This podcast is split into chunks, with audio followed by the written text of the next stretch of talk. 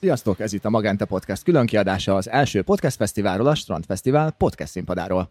A podcastek világa, technikai háttere és a műfaj jövője az első netes podcasttől a podcast.hu-ig és a Telekom Craftig, és még tovább. Vendégeink Barna Péter, a Magyar Telekom fiatalokért felelős kommunikációs vezetője, és a Telekom Craft projektvezetője, és Bözöri Dániel, a T-Systems senior üzleti konzulens a vendégünk. Sziasztok! Sziasztok! Hello, sziasztok! És kezdjünk is szerintem a Telekom Craft-tal. Ugye Debrecenben profi stúdióban dolgozhatnak azok, akik szeretnének valamilyen tartalmat előállítani. Ezért mondom, hogy valamilyet, mert itt lehet videózni, podcastet készíteni, és bármi egyebet felvenni, amihez kedvük van. Meséljetek Léci kicsit arról, hogy mi az a Telekom Craft, és mivel találkozik az, aki oda megy tartalmat készíteni. Igen, a Telekom Craft az egy kicsit hátrébb lépek, kicsit tágabb dolog annál, mint amit Debrecenben találtunk, bár kétségtelenül az az égköve tulajdonképpen ennek az egész programnak hogy a Telekom Craft egy program, aminek, aminek az a lényege, hogy lehetőséget és esélyeket adjon a fiataloknak, az a lényege, hogy tulajdonképpen teret adjon nekik arra, hogy, hogy, hogy kiteljesedjenek, hogy megvalósítsák az álmaikat, mert egyébként azt láttuk mi, mint márka, hogy, hogy szükség van arra, hogy valaki támogassa őket nagyobb erővel, és, és ez hívta tulajdonképpen, ez a gondolat hívta életre ezt, a, ezt az egész programot. És akkor ennek ez az egyik eleme, hogy Debrecenben volt egy irodaépületünk, amit átalakítottunk és berendeztük mindenféle technológiai vívmányokkal, van videószoba, podcast szoba, vannak, van robotika, tehát egy, egy teljesen ilyen, úgy kell elképzelni ezt a helyet, mint egy ilyen olyan közeget, ahova bármikor bárki bemehet, ingyen, bejelentkezik és használja annak a lehetőségeit. Egy nagy siker egyébként a, a Craft Lab, így hívják, havonta 300-an használják ezeket a lehetőségeket, és nagyon nagy a sikere. És akkor a Telekom Craft még ezen kívül sok minden más is, mert hogy figyelünk arra, hogy különböző témák és területek alapján támogassuk a fiatalokat. Van például egy Craft Road elnevezésű programunk, ami inkább egy ilyen inkubációs programhoz hasonlít. Segítünk az ötleteiknek a fejlesztésében, akár abban, hogy vállalkozóvá váljanak, de van nekünk egy Craft Creator programunk például, ami nagyon népszerű, és ami, ami abban segíti a fiatalokat, hogy az egyik szenvedélyüknek, ami a videós tartalomgyártás, azt kimaxolják, és akár profi tartalomgyártók legyenek. Picit még maradjunk Debrecennél, hogy mekkora volt a roham az elején, amikor ö, megnyitott, vagy ilyen, ilyen fokozatosan így körbeszimatolgatták, bebekukucskáltak, mire elhitték, hogy ez tényleg azért van, hogy be lehet menni? Vagy hogy, hogy néz ki mondjuk a, a látogató szám, amit említette, hogy most már sokan vannak ott, de milyen volt ennek az evolúciója? Az a nagyon érdekes, hogy elsőre nem mindenki hiszi el, hogy ez egy ilyen teljesen ilyen demokratikus hely, ahova be lehet ingyen menni, ahol bekapcsolhatják az eszközöket, ahol még segítséget is kérhetnek a használatukban, és, és hogy utána megcsinálják a maguk csatornáját, felveszik a maguk videóját, használják a robotikát, vagy a robotokat, és, és ez tulajdonképpen nincsen kötöttségekhez kötve, vagy nincsenek kötöttségei, Úgyhogy az elején én azt éreztem, hogy van egy ilyen, át kell lépni ezen egy kicsit, és amikor bebizonyosodott ez egyre többeknek, hogy ez ilyen egyszerű, és hogy ennek a terepnek az az, az, az egyetlen, és a legfont, nem az egyetlen, de a legfontosabb értelme az, hogy ilyen kockázatok nélkül tudjanak kísérletezni, akkor utána beindult ez a dolog, és nyilván, mint minden jó dolog, egy kicsit így egy szájhagyomány útján is, is terjedt, és, és egyre többen kezdték el használni. Nem csak a podcast lehetőségeket, hanem minden mást is. Van ilyen lögdösödés? Tehát, hogy az elej, elején tudod, hogy mindig be tudod jutni, és akkor, hogy Dezső, ha már megint tele van, és akkor mi az, hogy egy hetet kell várni? Lögdösödésről nem tudok, de arról igen, hogy azért, azért most már menedzselni kell azt, hogy ki mikor jön, melyik, melyik podcaster adott esetben használja a stúdiót, tovább is lehet, hogy kicsit várni kell, de hát tök jó, tehát ez lenne a cél. Hadd legyek egy kicsit az ördög ügyvédje, ugye itt leginkább a, a Covid alatt láttuk azt, hogy ö, otthoni eszközökkel is szuperül lehet podcastet készíteni, vagy videókat felvenni. Mi az, amiben mégis arra van szükség, hogy valami profi stúdióban készüljön el, és miért van nehezebb dolga annak, aki mondjuk nem debreceni, és nem tud bemenni a Craft Labbe, és csak az otthoni eszközök állnak segítségé, állnak rendelkezésére? Én azt látom, hogy egyrészt a, a tartalom fogyasztói oldalról azért az egy igény, magamról is beszélek, ez egy fontos dolog, hogy tisztán, érthetően halljuk azt, amit, amit fogyaszt, amit fogyasztunk, és, és azért vannak alapvető technikai követelményei ennek. De hogyha másik oldalra gondolok, a tartalomgyártónak a, az evolúciójára, vagy a fejlődésére, akkor az egy nagyon fontos dolog, hogy, hogy nem az történik, vagy legalábbis egy idő után nem az történik, hogy van a telefonom, és akkor így, így odarakom valakinek a szájához, és akkor kezdjünk el beszélni, hanem azért nagyon más jelent az készülni az adásokra, megadni a módját annak, hogy bemegyünk egy stúdióba. Szerintem ez igazából ez a fejlődésnek egy ilyen nagyon jó eszköze az, hogy a technológia is mögötte van, meg valahogy más az attitűd is, ahogy beülsz egy stúdióba, hogy mindjárt, mindjárt másik kezdesz nézni a saját magad küldetésére, saját magad munkájára is. De innen nézve szerintem ez ezért is jó. Mennyire kell kiforratnak lenni egy ötletnek egyébként? Tehát, hogy amikor bemegy hozzátok valaki, és kvázi stúdió időt foglal, uh-huh. akkor ö, ott tényleg elengeditek a kezét, és azt mondjátok, hogy figyelj, próbálkozzál nyugodtan, aztán majd kijön belőle valami, vagy esetleg ö, inkább fejlettebb ötleteket vártok, amik már tényleg csak azért mennek be, hogy felvegyék a kész ö, produktumot, és már felkészülten érkeznek. Azért jó a Kraft, mert hogy mindenkinek tud találkozni az igényeivel, tehát van nekünk ott egy kollégánk, akinek szeretném kimondani a nevét, Horváth Balázsnak hívják, és, és mindig ott van, és mindenkinek segít, aki, akinek kérdése van, és, és, és tényleg a lehetőségeihez mérten mindenkivel foglalkozik. És ő például olyanokat is csinál, hogy, hogy, a, hogy a kapcsolatait a kapcsolatainkat úgy építi, hogy adott esetben, hogyha van, vannak olyan tapasztaltabb tartalomgyártók, akik ezzel foglalkoznak, azok tartsanak adott esetben mondjuk egy workshopot azoknak, akik ez, akiket ez érdekel, és akik ebben fejlődni szeretnének. Úgy tulajdonképpen itt az edukációt is így tudjuk biztosítani, hogyha, hogyha igény van rá, és ezek a szálak így összeérnek, tehát tényleg az is tök jó a Kraftban, hogy ez a közösség elkezd épülni, összeismerkednek tartalomgyártók, összeismerkednek különböző emberek, akik aztán összeállnak, vagy nem, de valahogy így, így elkezd élni ez a közösség. Ja, pont ezt akartam kérdezni, hogy mi minden van azon kívül, hogy én stúdióidőt tudok ott bérelni, hogy van-e valami, és az egyiket már mondtad is, hogy vannak ilyen előadások is. De milyen más programok vannak, workshopok, vagy bármi, ahol ezek, ezek a kis srácok, fiúk, mm. lányok tudnak találkozni? Van nekem erre egy nagyon jó mondatom, amit a majdnem egy éve volt a megnyitója a Craftlabnek, akkor mondtam, hogy a, hogy a Craftlab azzal, hogy megnyit, azzal nincsen kész de az a jó ír, hogy sose lesz kész. Uh-huh. Mert hogy ez egy olyan hely, amit a helyieknek kell alakítaniuk, tehát mi, mi nyitottak vagyunk, és lehetőségeinkhez mérten támogatjuk az ő elképzeléseiket, de hogy ne tekintsünk erre úgy, mint ami így nagyon be van dobozolva, viszont látás meg vagyunk és használjuk, hanem úgy tekintsünk rá, mint amiből ki lehet újabb és újabb dolgokat hozni, egy ilyen folyamatosan változó, az igényekhez változó és alkalmazkodó térként. Úgyhogy én erre inkább egy olyan választ adnék, kicsit költői módon elemelve ezt a dolgot, hogy, hogy ez, ez egy ilyen állandóan változó történet. Aha tervezitek-e még máshol is ilyen Craft Lab nyitását? azt, azt kell, hogy mondjam, hogy igen, tehát folyamatosan gondolkodunk azon, hogy hogy, hogy lehetne ezt kibővíteni.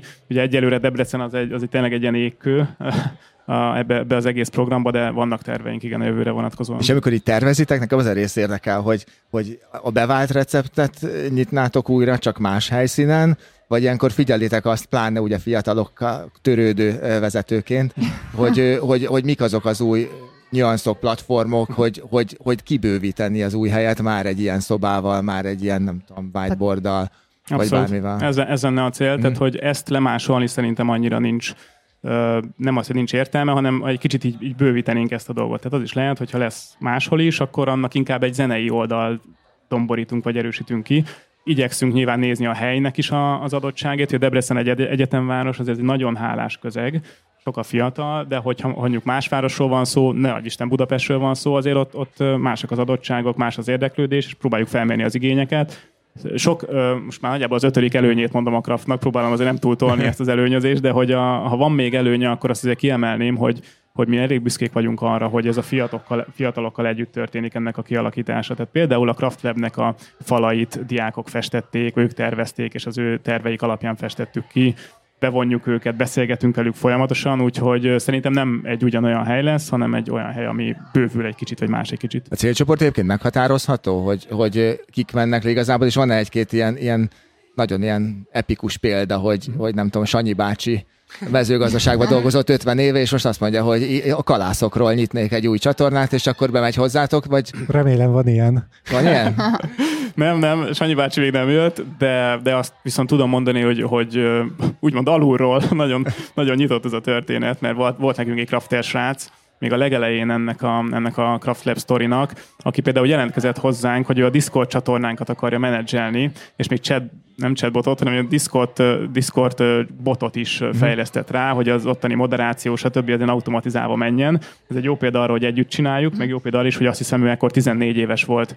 És wow. tök, tök érdekes azt látni, hogy, hogy most már például nyilván 17-8 éves, mm. hogy, hogy ezekből a gyerekekből hogy lesznek így hirtelen tulajdonképpen felnőtt Nagyon emberek, úgyhogy én azt mondom, hogy ez a, a alulról ez a 14-15-16 évesek már, már egyébként érdekli őket. Nyilván iskolai is csoportok is látogatnak oda, szóval az is egy ilyen ö, jó a láthatóságot tekintve. A, a felső korratárt én úgy látom, hogy a 30-nál húzódik.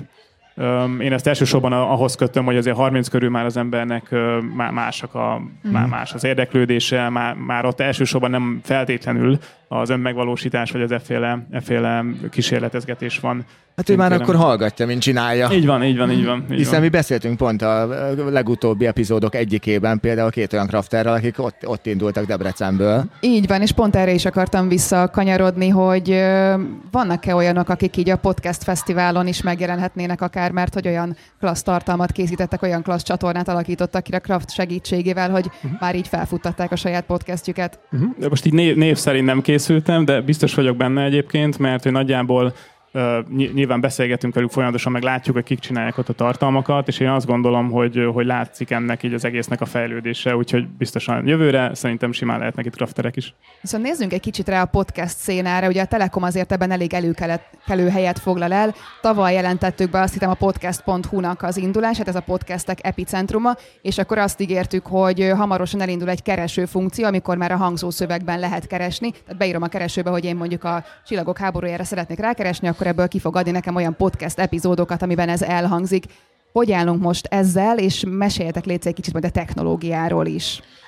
Jó, ez már működik, az a nagy szerencse, úgyhogy ez nem csak ígéret. Ugye arról van szó gyakorlatilag, hogy a emögöttes technológia, ez ki lehet mondani, ez egy mesterséges intelligencia technológia, ez a nyelvfeldolgozásnak egy, egy technológiája az, hogy leíratozzuk, ami történik a podcastban. Ugye független attól, hogy milyen tartalmaz az egész podcast, arról készítünk egy leíratot, persze ennek a hatékonysága függ a podcastnak a témájától, tehát ha mondjuk most elkezd valaki orvosi témákban szalmonelláról beszélgetni, nem biztos, hogy minden szót úgy megér, de azért ennek olyan 90-95 százalékosan megérti gyakorlatilag a, a a, az a, a leíratozó, az, hogy mit mondott az ember. És ez alapján minden egyes podcastról, ami oda fölkerül, készül egy leírat, és utána ebben lehet keresni. És ugye az az érdekes, hogy nem csak, a, a, nem csak azt lehet keresni, hogy melyik, melyikben mi hangzott el, hanem rögtön a kontextus is látjuk. Több helyen ugye megmutatja a podcast.hu-n, hogyha rákeresel egy kifejezésre mondjuk Forma 1, akkor melyik, melyik podcastokban hangzott el a Forma 1, és melyik időpontban akár a szövegkontextust is lehet látni. Ebből és mennyi a teljesen digitális folyamat, és mennyi humán erőforrás kell hozzá? Tehát van-e a végén finom hangolás, mert lehet, hogy mondjuk nem jól ejtek ki egy szót, az a szó írásban nem úgy hangzik, mint ahogy én azt elmondtam. Mi történik? Hogy lesz a vég, végtermék, a végeredmény még finom hangoltabb? Az úgy történik, hogy alapvetően uh, van egy elég nagy nyelvi modell, ami már kialakult az évek alatt, van egy technológiai partnerünk, akikkel ezt együtt uh, csináljuk, és ők uh, óriási mennyiségű, végtelen, tehát az internet elterjedésével hihetetlen mennyiségű szöveget tudsz felszedni, és ebben ugye benne vannak nem csak a hagyományos szavak, hanem azok a szlengek, azok a mindenféle egyéb kifejezések, amik belekerülnek a köznyelvbe, és ezekből elkészül egy nyelvi modell, és ez a nyelvi modell lesz, ami irányítja az, hogy milyen leírat készül. Ugye a leíratozó nem feltétlen tudja, hogy hibázik, hiszen ha tudná, hogy hibázik, akkor, akkor adott esetben ki is javítaná egyből. Ezért, hogyha ha, ha ugye egy, egy ilyen környezetben nem annyira fontos ezt javítani, elég jó ez a 90-95%-os pontosság, hiszen a kulcsszavak leges legnagyobb részét elég jól pontosan meg fogja találni. De vannak olyan környezetek, például egy bírósági jegyzőkönyv leíratozásánál, vagy egy bármi egyéb olyan típusú, ahol nagyon fontos a pontos elhangzás, ahol mondjuk ugyanezt a leírat korlátozót lehet használni, és utána manuálisan valaki akár bele tud tekerni, hogy megnézi, hogy hopp, ez a részen gyanús, itt fura a leírat. Beleteker, megnézi a leíratot, és manuálisan javítja, és ezekkel akár az új szavakkal újra lehet tanítani a nyelvi modellt mögötte. Én ahhoz még annyit hozzátennék ehhez, hogy itt a podcast.hu-n mi ezzel úgy vagyunk egy kicsit, hogy ez teljesen oké. Okay.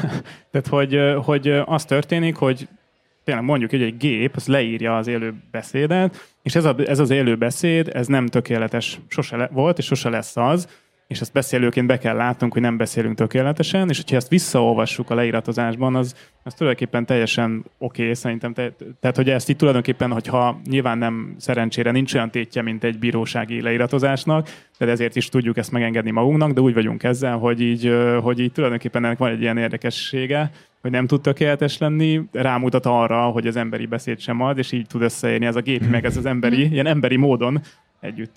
Így van, és, és még annyit fűznék ezt hozzá, hogy ugye a, magát a leíratot azt nem is tesszük közé, tehát nem is az a cél, hogy valaki elolvassa azt, amit beszéltünk, hiszen amikor én szóba beszélek, néha újra kezdem a mondatot, hogy azok picit fura lesz ugye az egész ahhoz képest, mint hogy írott szerkesztett szöveget készítenék, ezért, ezért ez kifejezetten csak arra, hogy a témakörökre, hogy megtaláljuk arra, viszont tökéletes az a, az a pontosság és az a minőség, amit, amit, amit most is elérünk. Ennek a programnak mennyire nehéz a magyar nyelv? Mert gondolom, egy angol egyszerűbb, a magyar sokkal nehezebb, más, amikor Melinda beszél és tökérthetően tud, én meg nem tudok artikulálni, és hogy ebből egy egészen furcsa leírat jön neki, ha kettőnként összeteszitek. Az az egy százalékos, az az enyém, a 99 Melinda. Igen, Ugye akikkel, akikkel együtt dolgoztunk partner, ők alapvetően magyar nyelven dolgoznak már évtizedek óta, mm. tehát csak egy példaként ugye magyar televízióknál tudsz ilyen leíratot készíteni teletexten, ami automatikusan leiratozza, azt is ők csinálják, még sok egyéb dolgot csináltak, aki, és velük együtt dolgozunk, ők egy leírat, magyar, magyar nyelvvel foglalkoznak. Ha ugyanezt mondjuk, a Google-nek van például ugye egy, egy nagyon jól elérhető leiratozója, azért jellemzően rosszabb, azok az angol nyelvre vannak kitalálva, ez a magyar nyelv ez, ez egy olyan, olyan nyelvi korpusz, úgy mondjuk ezt a, ezt a modellt, szükséges, ami azért nekik megvan.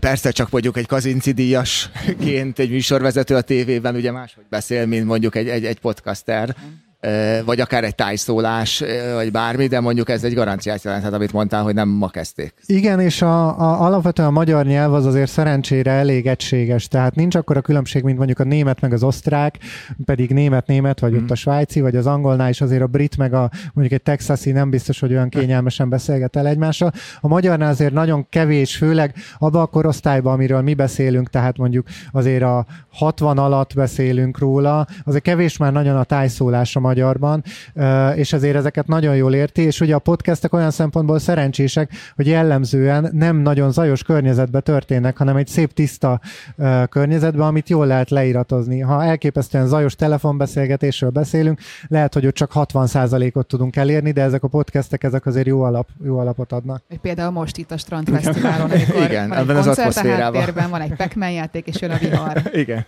Itt ez fel van adva Ez egy jó példa arra, amikor nem tiszta a körülmény. Megnézzük azt a leíratot majd utána. Igen.